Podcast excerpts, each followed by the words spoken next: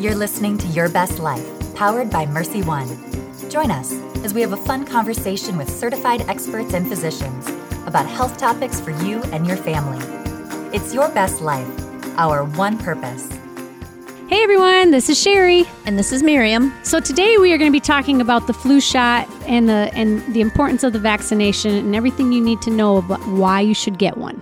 And today we are welcoming Gail Gates, our infection preventionist from our friends in Dubuque. Well, hello, and thanks for having us. I am Michelle Arnstorff, community education nurse here at Mercy One in Dubuque.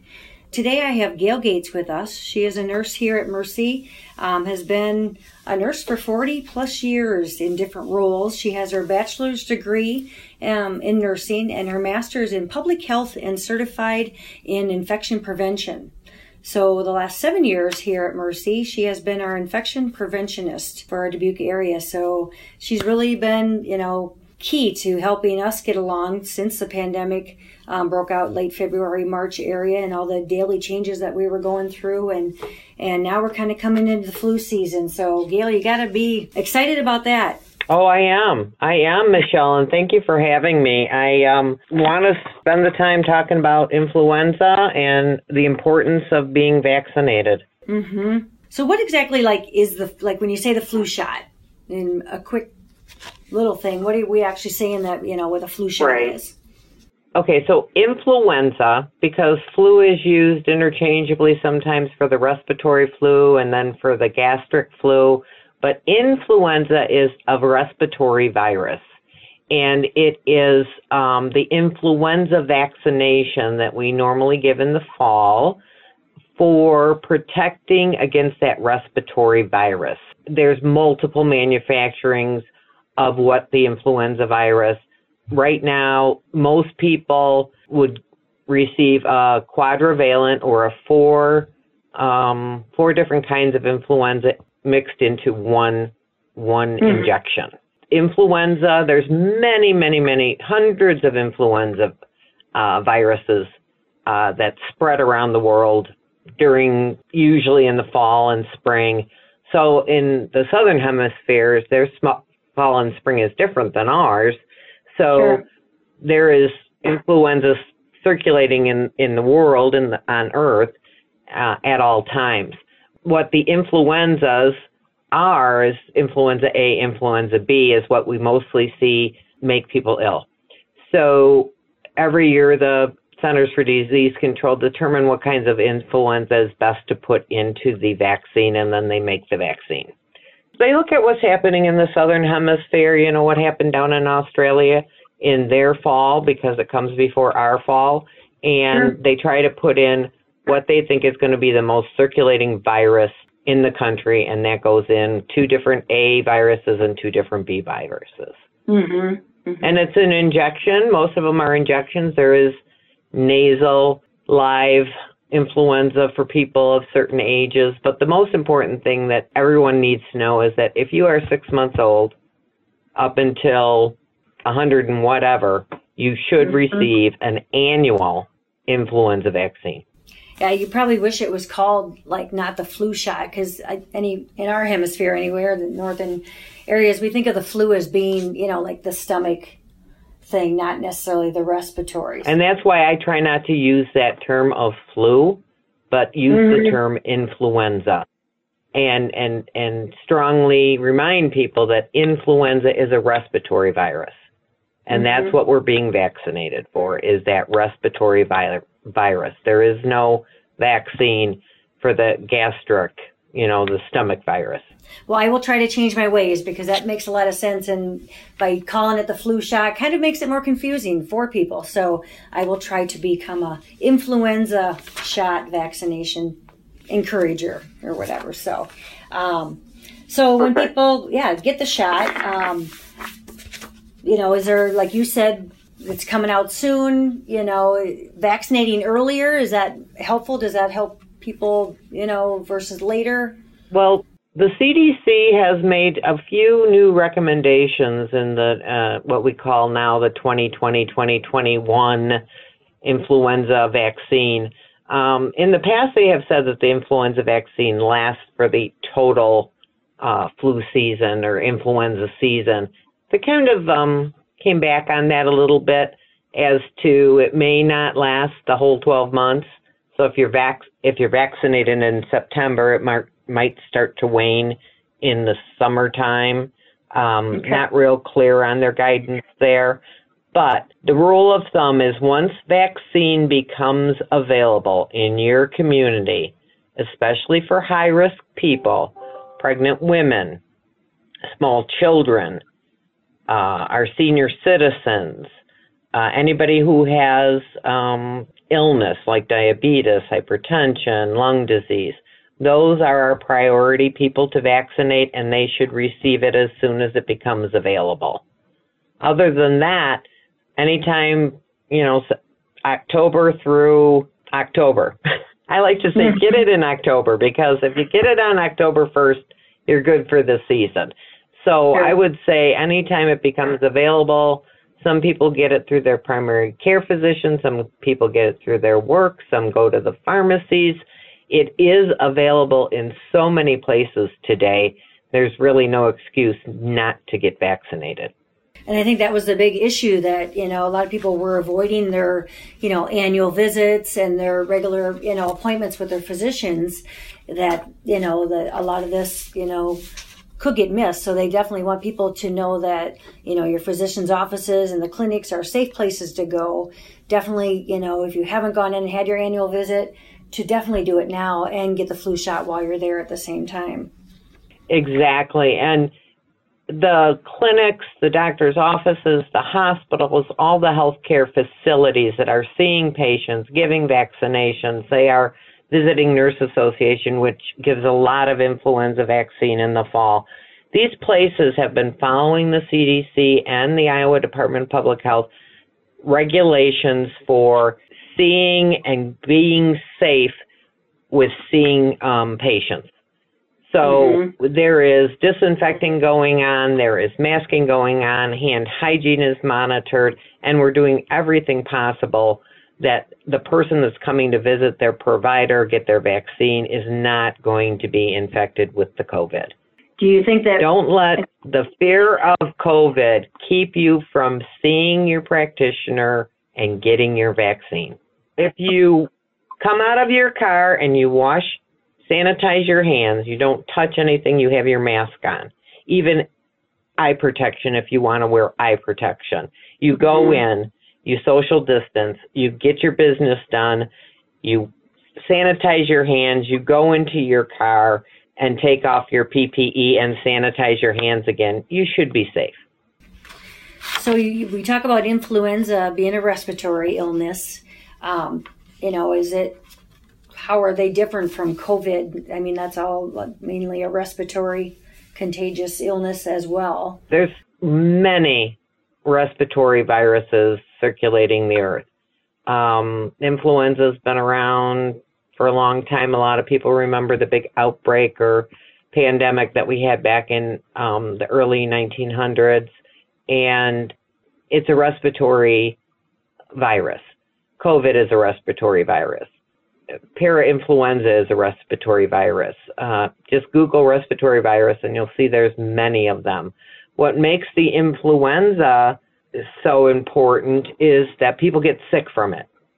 So some people can get like rhinovirus. It's the common cold and not and get a common cold type symptom. Most people don't die of the common cold. But influenza and coronavirus, this particular coronavirus, has fatality with it. And the vaccine is one of the ways that you can avoid getting it, or if you do get it, you're going to get a milder case. You often hear people, that's one reason, you know, I hear that a lot about, I'm not going to get the influenza vaccine because it, I get sick from it. You know, can you tell me a little bit more about maybe what they are feeling after the shot? So, anytime you are vaccinated, you're given, you know, somewhat of a dose of the what you're being vaccinated for. So, with the influenza vaccine, you may have a fever. The most common side effect is a sore arm, but that's with many vaccines. You mm-hmm. may have a slight fever. You may have slight body aches. What's what's happening there is your body is reacting to the vaccination in a positive way by building up your antibodies inside your body to fight off the influenza vaccine. So those are normal side effects of of lots of vaccines, and um, the vaccine can't make you sick. So it is a reaction. It is a good reaction. It's your body saying, "I'm building up antibodies to fight off the influenza." And if somebody got, you know, sick maybe a couple days after or whatever, it takes like two weeks, correct, for that vaccine to build up in your system before it actually protects you. So if you got the flu a week later, chances are you were probably exposed before you got your vaccination. That's correct. That's absolutely yeah. 100% correct. So it takes about two weeks for the antibodies to build up to be protective. And then the other point uh, I like to point out is vaccines are not 100%, Michelle. Unfortunately, right.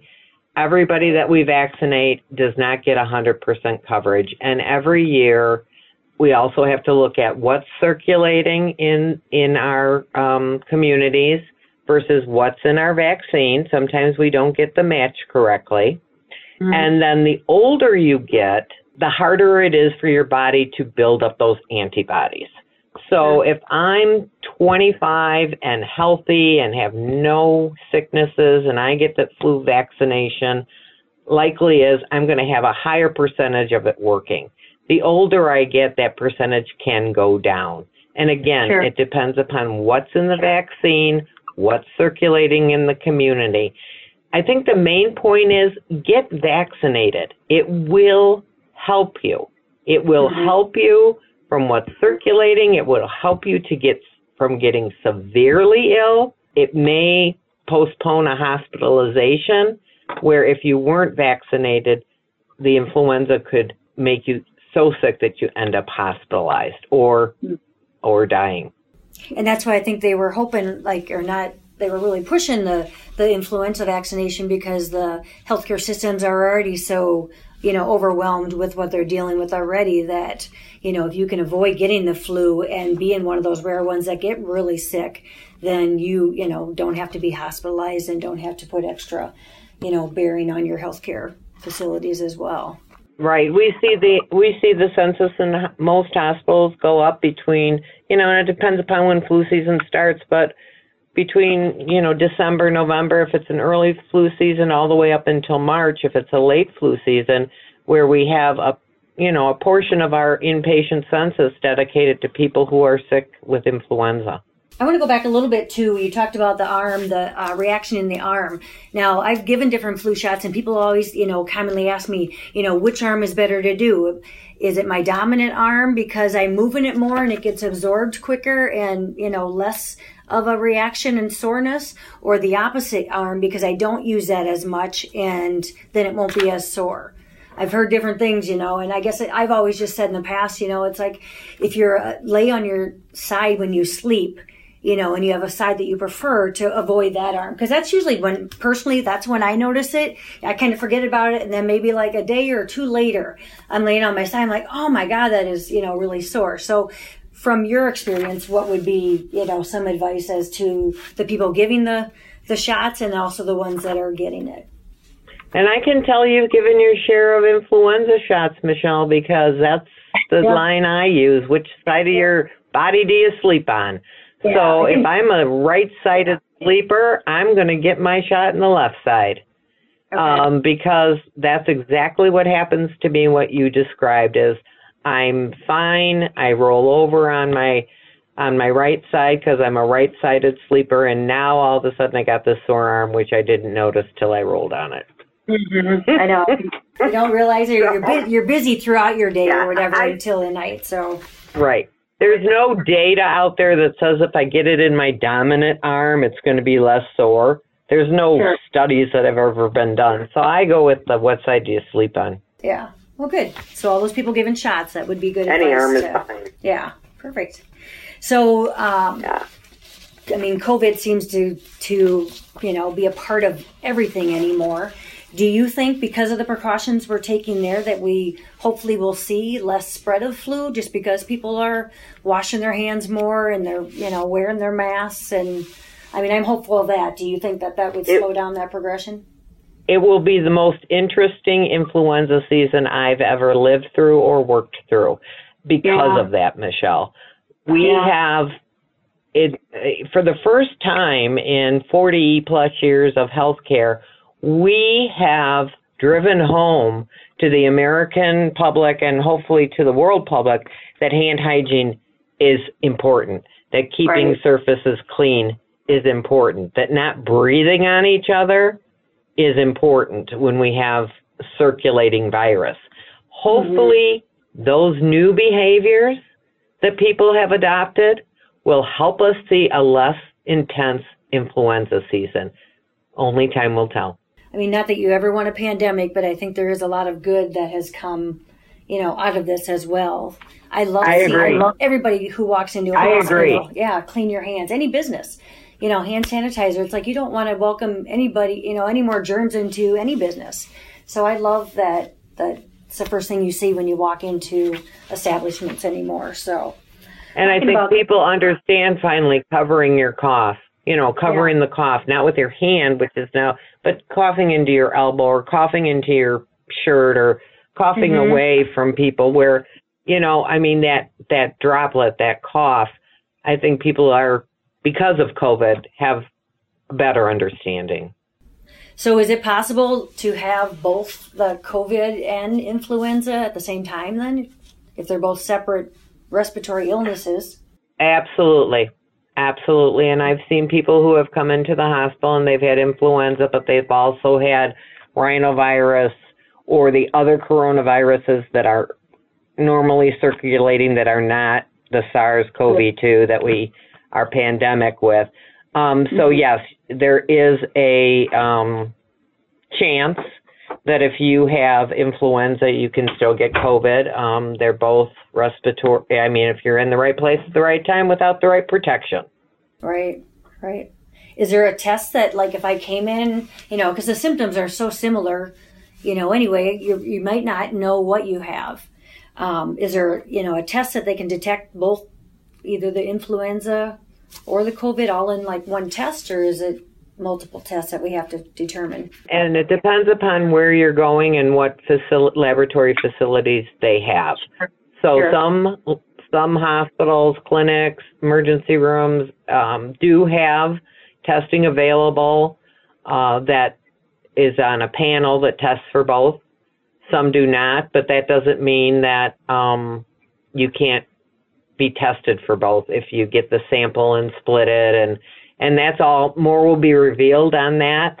But there is covid-19 testing and there is influenza testing and if you're lucky enough to be at a place that has both um, it'll be up to our providers to the doctors uh, or advanced practice nurse practitioners physician assistants to determine you know, but yes, their symptoms are quite the same. The thing with the COVID is that shortness of breath or dyspnea is more prominent than with regular pneumonia. But if you're a, a compromised person that has lung problems, you, you could present like your COVID and actually have influenza.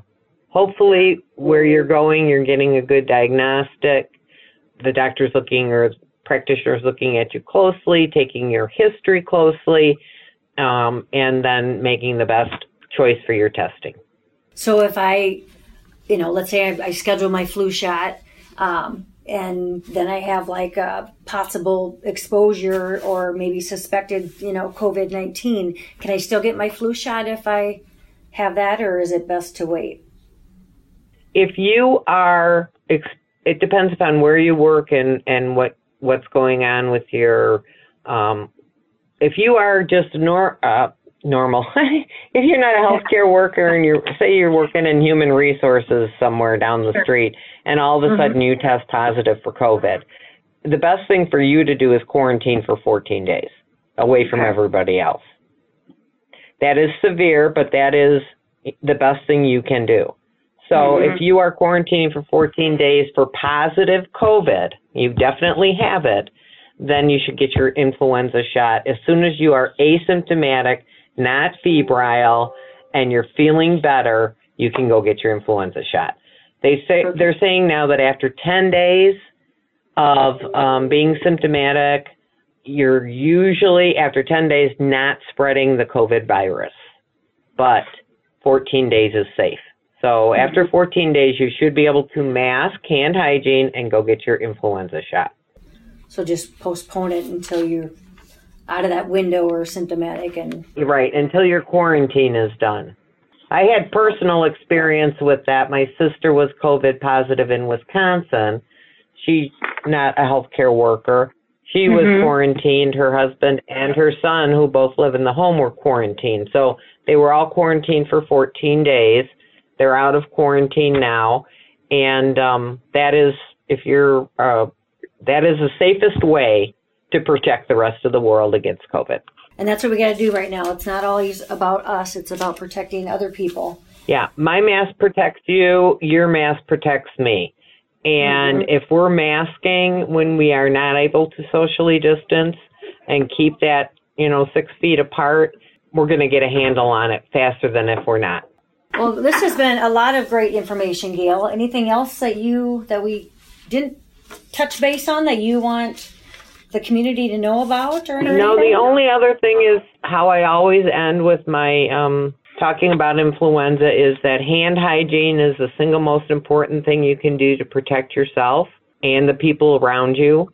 So make sure that you're doing good hand hygiene, that you're not touching your face, your eyes, your nose, uh, where um, viruses can be introduced. And in this land, this year, 2020, that you're masking if you can't social distance and that you are, you know, being um, thoughtful of others as well as yourself to try to prevent yourself. And don't forget to get your flu shot as soon as it's available. And don't be afraid to get your flu shot by going to the clinic because you think you're going to get COVID. Because, like I said, most of our healthcare hospitals, clinics, and all of that, they are prepared for you. They want to mm-hmm. see you. They miss you. They want you to come and get, be safe with your influenza vaccine for the season. Awesome. Well, I appreciate you being with us today, and I will just leave it on your words of advice. So, thanks again, Gail, and everybody. Have an awesome day. My pleasure, Michelle. Be safe. Thanks. Hey, you podcasters, we want to hear your feedback by emailing us at podcasts at mercyhealth.com or fill out a submission form at mercyone.org slash podcast. Live your best life.